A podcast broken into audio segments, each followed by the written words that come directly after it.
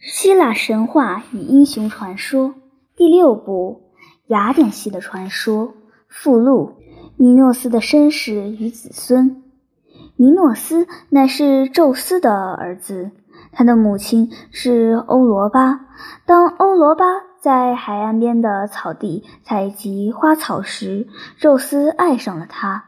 他变成一只驯牛，有他骑在背上，便负他过海而至克里特。宙斯和他同床，他生了三个儿子，即米诺斯、塞尔伯东及拉达曼托斯。但据荷马所说，则萨尔伯东乃系宙斯和伯乐洛丰的女儿所生的一个儿子。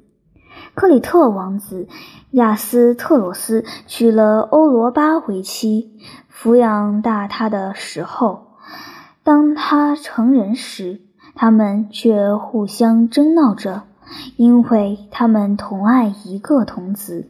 这童子名米莱托斯，乃是阿波罗的儿子。为这童子和萨尔伯东更亲爱，米诺斯便和他们宣战。他战胜了他们，他们逃开了克里特。米莱托斯在卡里亚登陆，建设一个城市，即在他们自己的名字，名他为米莱托斯。塞尔伯东则和克里克斯联盟，他正和吕格亚人作战，战胜了吕格亚人后，塞尔伯东便成了吕格亚的国王。宙斯允许他活到三代，但有的神则说，他们兄弟们所珍爱者即系宙斯的儿子亚特尼斯，并非米莱托斯。拉达曼托斯为诸岛民们制定法典，但后来他逃到波俄提亚，娶了阿尔克莫涅。自他离开了世界之后，便在地府同米诺斯并为审判官。米诺斯住在克里特，制定法典，娶了帕西法厄为妻。帕西法厄乃是太阳的女儿，但别的人则说他的妻乃是亚斯特罗斯的女儿，他的异父姊妹克瑞特。米诺斯生了四个儿子，即卡洛斯、丢卡利翁、格劳科斯与安德洛格斯，还有好几个女儿，其中有名者为阿里阿德涅及斐特拉。克里特国王亚斯特洛斯死而无子，便由他的四子米诺斯承继王位。但克里特人却反对着他，不承认他为克里特王。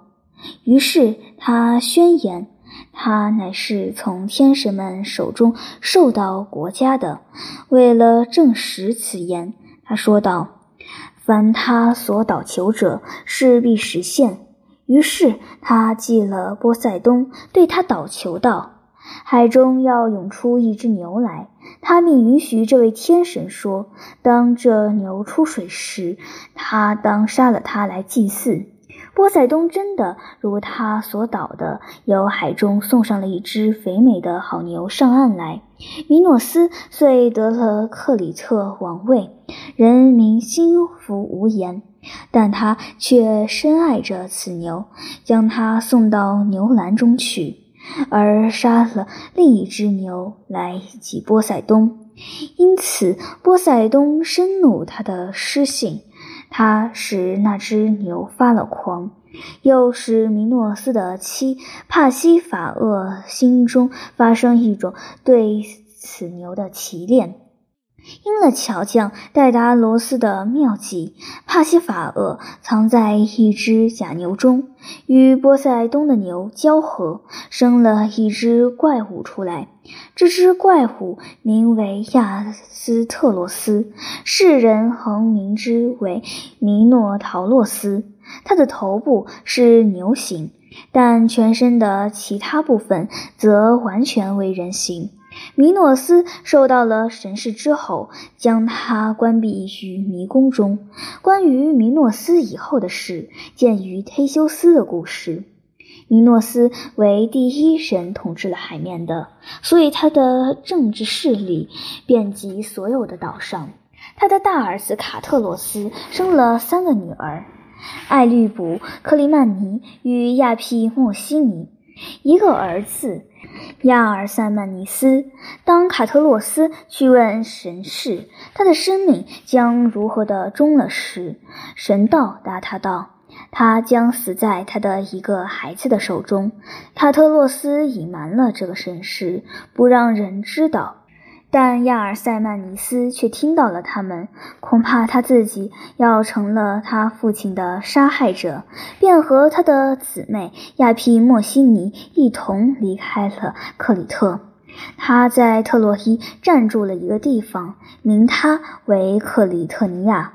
但过了不久，他却杀害了他的姊妹，因为赫尔墨斯爱上了他，但他却逃避了他。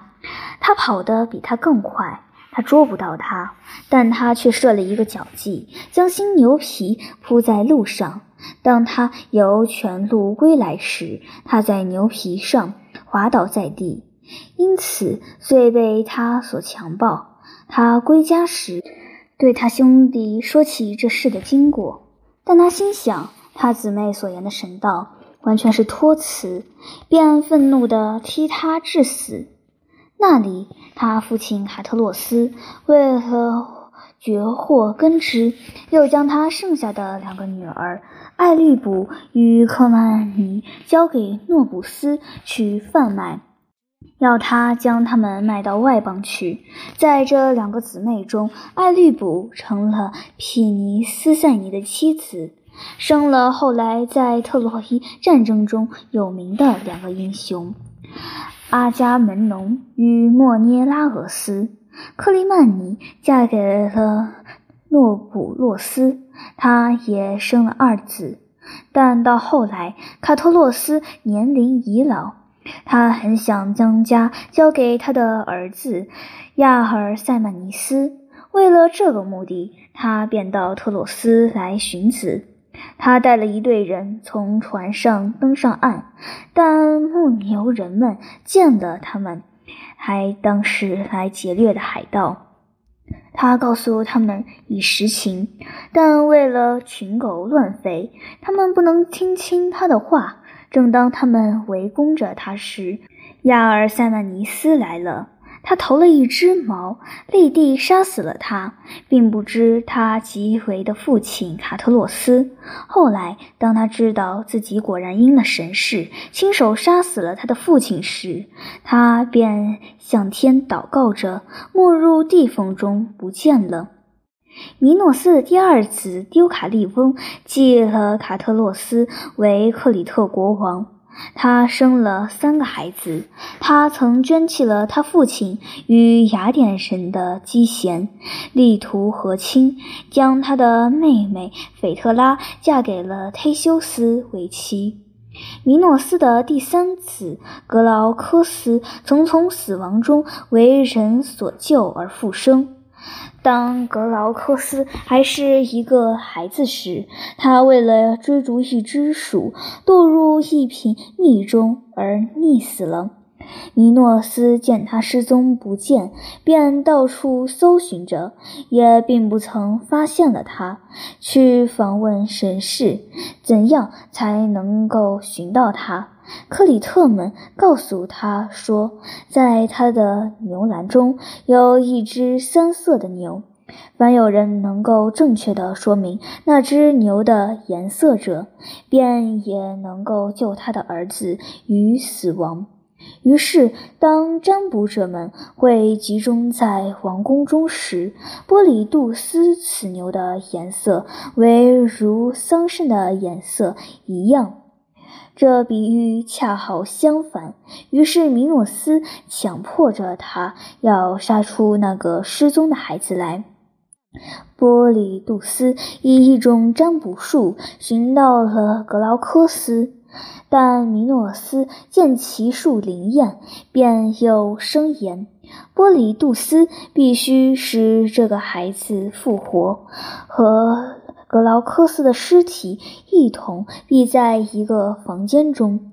当他正在十分焦急着，不知如何办法才好时，他看见一条蛇向尸体游去。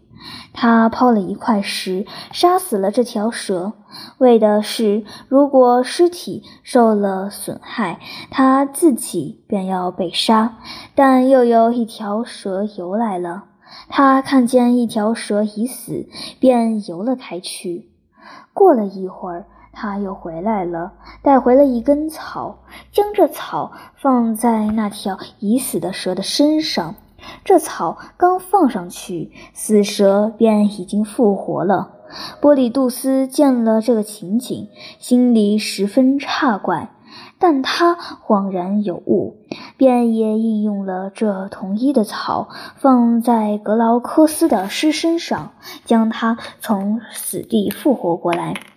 米诺斯如今已得回应他的儿子，他心中自然欣欣无疑。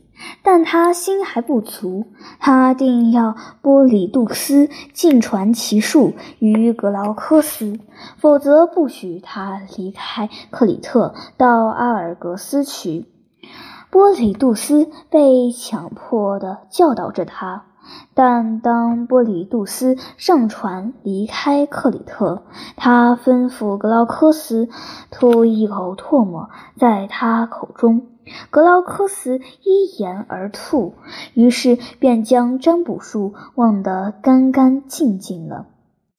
尼诺斯死后，便在地府做审判官，在阳间，他的立法与行政都是很和平正直的，所以地府便也因此而被选为审判官。